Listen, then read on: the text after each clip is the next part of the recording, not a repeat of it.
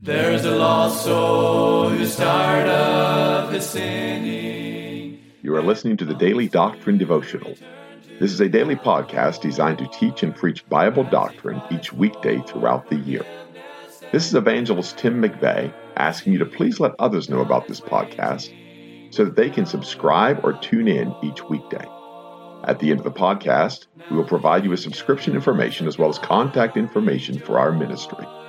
Thank you for listening, and we pray that the Lord will help each of us as we study and preach the Word of God. And the saints all with gladness are singing the glorious song of the redeemed, song of the redeemed. Thank you once again for tuning to the podcast. This is our Wednesday edition of the podcast. This is Evangelist Tim McVeigh. I'd like to welcome each of you that listen. Some of you I know listen each and every day. Some of you will be behind the schedule, and that's all right as well. We have some homeschoolers that listen, those that use us for chapel service. We rejoice and we thank God for each and every one of you. This Sunday, we'll begin over the mountain. We'll be in Saltillo, Pennsylvania, begin on Sunday. Uh, be there Sunday night, and then Monday, win- Tuesday, and Wednesday night will also be in Saltillo, 7 p.m. each night. That's the Calvary Independent Baptist Church in Saltillo, Pennsylvania. If you're in the area, we'd love to have you come. This is an open invitation for you to come and just let you know about that meeting. We're doing something unique this Saturday as well, and I'm going to go ahead and mention this today on the podcast and only today. This Saturday at 1 o'clock p.m. and then again at 3 o'clock p.m., we're going to have a special Bible study here at our home. If the weather's nice, we'll go on the back porch. If the weather's not nice, we'll probably come inside. I don't know how many people to expect, but it's something that we've kind of put together. Have some folks coming in for that. We've had about 15 people so far contact us. Uh, they said they'd like to attend. We're hoping to have some more come in, and we're going to expound things in the book of Job, as far as I know. And so we just want to invite you to that. If you're in the area here, uh, anywhere near Chambersburg or Shippensburg, Pennsylvania, we'd love to have you come to that. Uh, just reach out, contact us. We can give you more information, or just show up here at the house at one o'clock on Saturday. That's this coming Saturday. And so we're looking forward to that. And the Lord's been good to us. We thank the Lord for giving the opportunity to have a Bible study, have preaching here at the home. We did this for about 14 months during the time of COVID, when COVID first hit. And then our last uh, Bible study we had, Brother Ronnie Skolton came and preached here in our home. Uh, his daughter Chelsea had been saved for several months, and she gave a good word of testimony how God had saved her. And so we've had many, many people come during those months and come and preach Bible study and teach us and instruct us, and how we thank God for that. And so we're going to try that one more time. I feel like the Lord's going to have us do that this coming Saturday. You're welcome to attend those services. We're going to digress slightly here in the book of Nehemiah, digress only in chapter, not in doctrine. But I want to go back and look at something here with the word of the Lord. And as Ezra the scribe stood, and of course, Ezra documents this well, Nehemiah documents this well. Uh, but when the word of the Lord was read, the word of the Lord was uh, brought to the people, they were gathered together. And in Nehemiah chapter 8, in verse 1, the word of God says that the people came together uh, as one man. So they came together with a desire, came together with the same heart, the same thinking, the same mind and Ezra, the scribe, to bring the book of the law of Moses, which the Lord had commanded to Israel. And so somebody said, We need the book of the law of Moses. We need to get back to the law of God. And uh, no doubt that's the cry today. That's the plea for people today. Get back to God's law, get back to the word of God. Uh, the liberal, the churlish, the foolish uh, reject the law of God. They think it's absolutely obsolete. There's no need to have God's law. Yet we see in this passage how important it is for God's law to be read.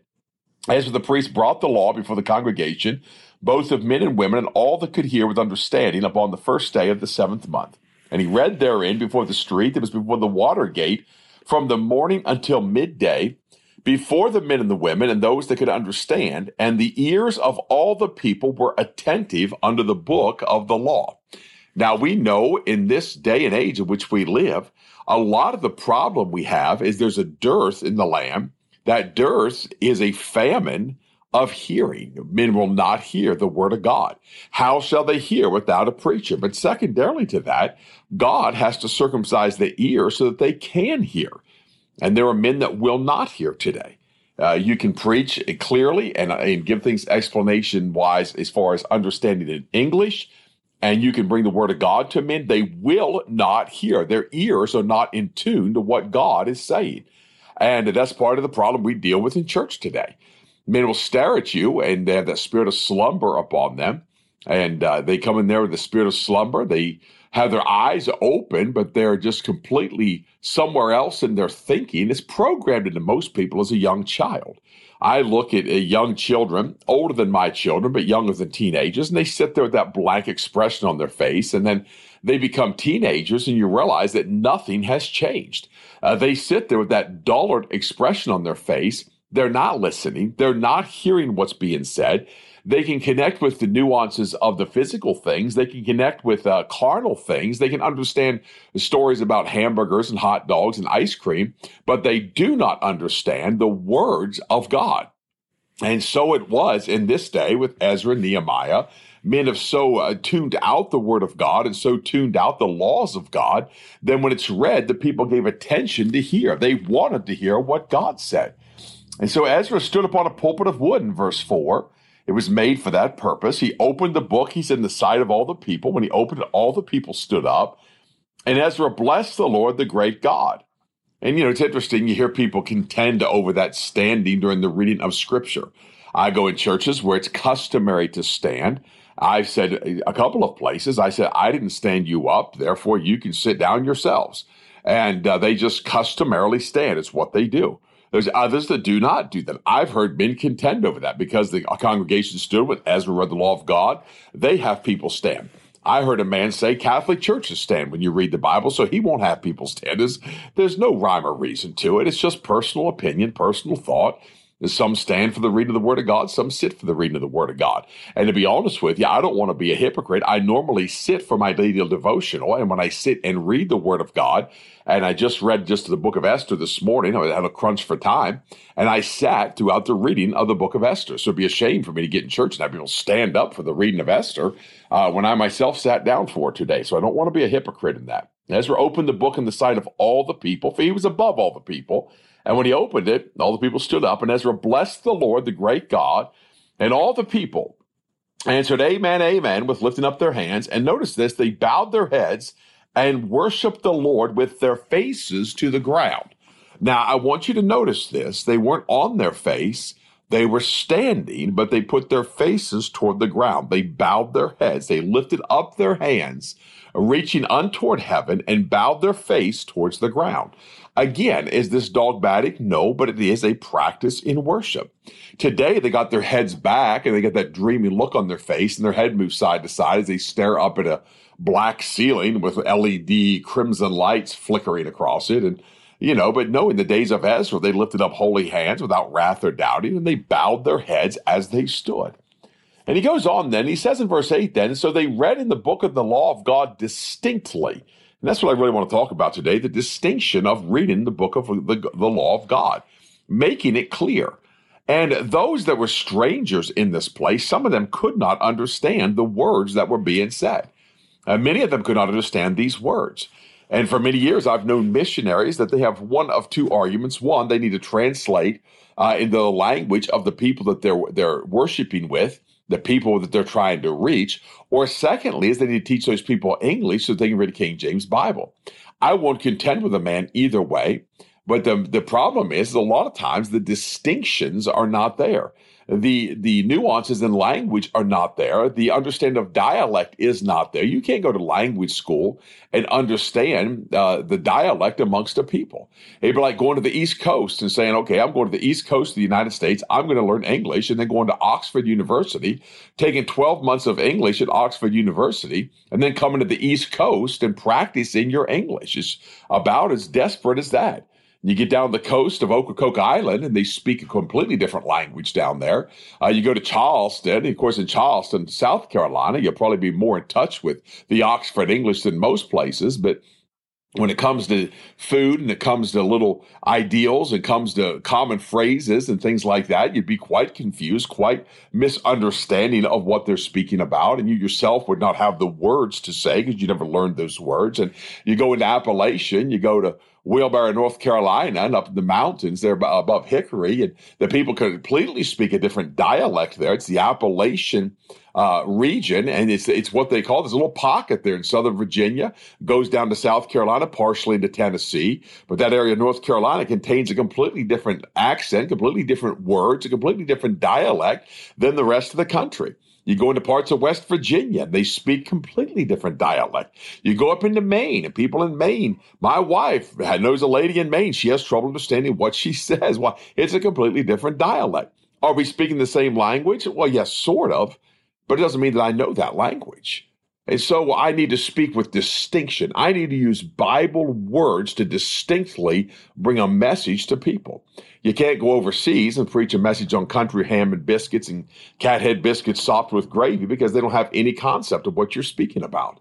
And if you go in the in the northern territory of, of the United States, up into Maine and in Boston and places like that, you talk about chowder, they understand that. But you go to a foreign country where they might even speak English, you talk about chowder and lobster beak and all of those things. They have no clue what you're talking about. And yet there's a men today that use those uh, phrases and use those as uh, ways to try to get their points across and use you know cultural things and ideal things and Yet that's not the distinction that the Lord is talking about. They spoke distinctly about the Word of God. And I said all that to say this. What needs to be preached today and taught today, it's fine to use illustrations, it's fine to use cultural things, but the message of Jesus Christ is a universal message. And I am afraid there's some today that cannot preach a universal message because cultural distinctions have kept them from preaching a message to whosoever will. They couldn't go to South Africa and preach the same message they preach here because they have culturally separated themselves and culturally they're preaching a message accepted by a very small segment of society, accepted by a very small segment of an English speaking people. Yet many English speaking people would have no concept of what they're preaching because they're, they're preaching a cultural message. God forbid this man did not stand and read the law of God and preach a cultural message. He brought forth the law of God. The law of God broadens every culture and crosses every path and crosses every dialect and touches every person. It is the universal gospel. And you can't change that. And that's why we must get back to the law of God. Now, people blame their culture for sin. And I, I, like what the old preacher said many, many years ago. He said the problem with culture is you leave it long enough and eventually it grows in a petri dish. And that's really what happens because it becomes funky, it becomes moldy. And so we need to get away from cultural preach. That's what Ezra was doing. He was standing in a pulpit. He was dividing Israel with the law of God. We see that in the next several chapters when Nehemiah purges the priesthood even a priest and was married to the daughter of Sanballat the Horonite, kicked him out of the priesthood. Anyone that had defiled himself with the abominable things were kicked out of the priesthood. Those that bought and sold and exchanged on Sabbath day were kicked out of Jerusalem. When they came to the gates of Jerusalem to sell again, Nehemiah told them, I'll lay hands on you if you come back again here on the Sabbath day. He purged, he purified, he separated, he drew distinctions. That's what the law of God does. That's why it's hated. That's why men don't want to preach it. It does divide, it does separate. It separates the holy from the profane, and the profane must be separated today. That's what preaching of the law does. That's what God's law will do. That's what the preaching of the cross will do. He spoke distinctly in the word of God and gave the sense and caused them to understand the reading. They people say, well, that's too far above people. No, it's so simple, it's so base. It's the absolute basics of the doctrines of the Word of God. Thou shalt not. I am the Lord thy God, and thou shalt not. Thou shalt not. And I am the Lord thy God. And he goes on and on. I am the Lord thy God. And by the way, there's some things also they shall do. And that's what we're talking about here. Because we see this as Nehemiah is teaching the people. Next verse, he said, This day is holy unto the Lord your God. Mourn not, nor weep, for all the people wept when they heard the words of the law. And he said to them, Go your way, eat the fat, drink the sweet, and send portions unto them for whom nothing is prepared. For this day is holy unto our Lord. Neither be ye sorry, for the joy of the Lord is your strength. And so he told him, Don't weep over this law. The joy of the Lord is your strength. And oh, what a blessing to hear the joy of the Lord is our strength. Go and eat and be merry. Go and take the sweet things and be merry. Go get the fat. The Levites stilled all the people, saying, Hold your peace, for the day is holy, neither be ye grieved. This is the Lord's day. How can we mourn on the Lord's day? How can we grieve on the Lord's day? How can we be sorrowful on the Lord's day when the joy of the Lord is our strength? And to lift up our hands and to worship Him and to have the joy of the law being read. Oh, what a victory that is. Mourn not, children. Rejoice because the law is being read. And the people went their way, all the people went their way to eat and to drink, to send portions, and to make great mirth because they had understood the words that were declared unto them.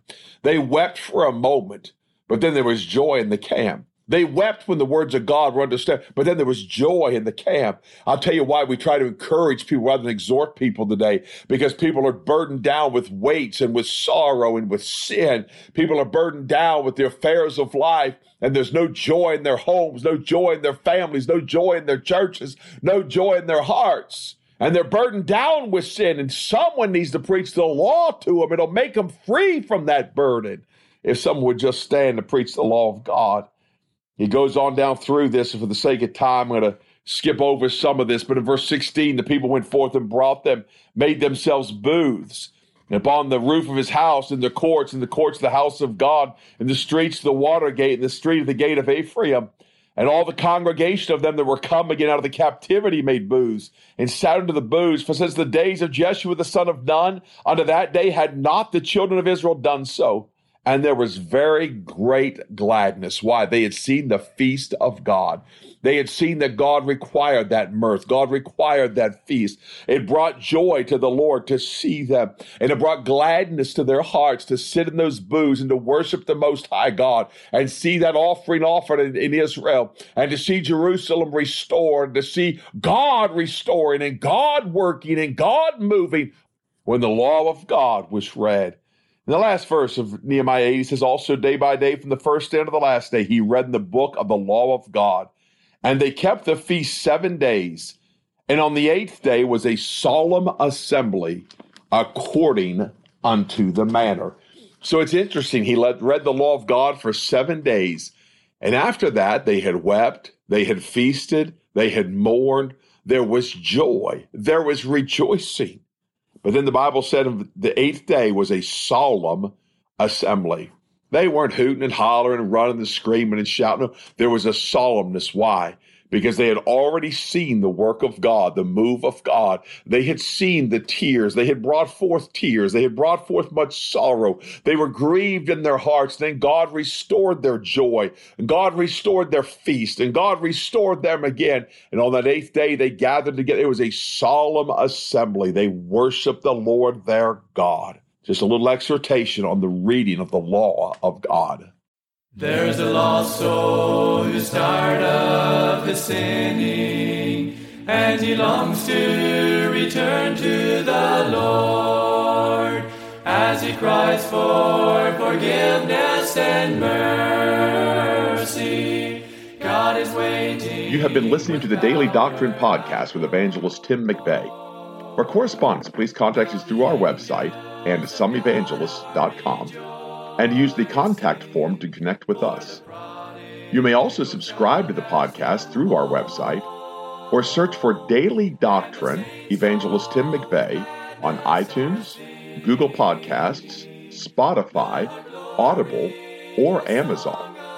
To write to us, please use our church address, which is Manasseh Community Baptist Church, 70 Back Hollow Road, Blain, Pennsylvania 17006.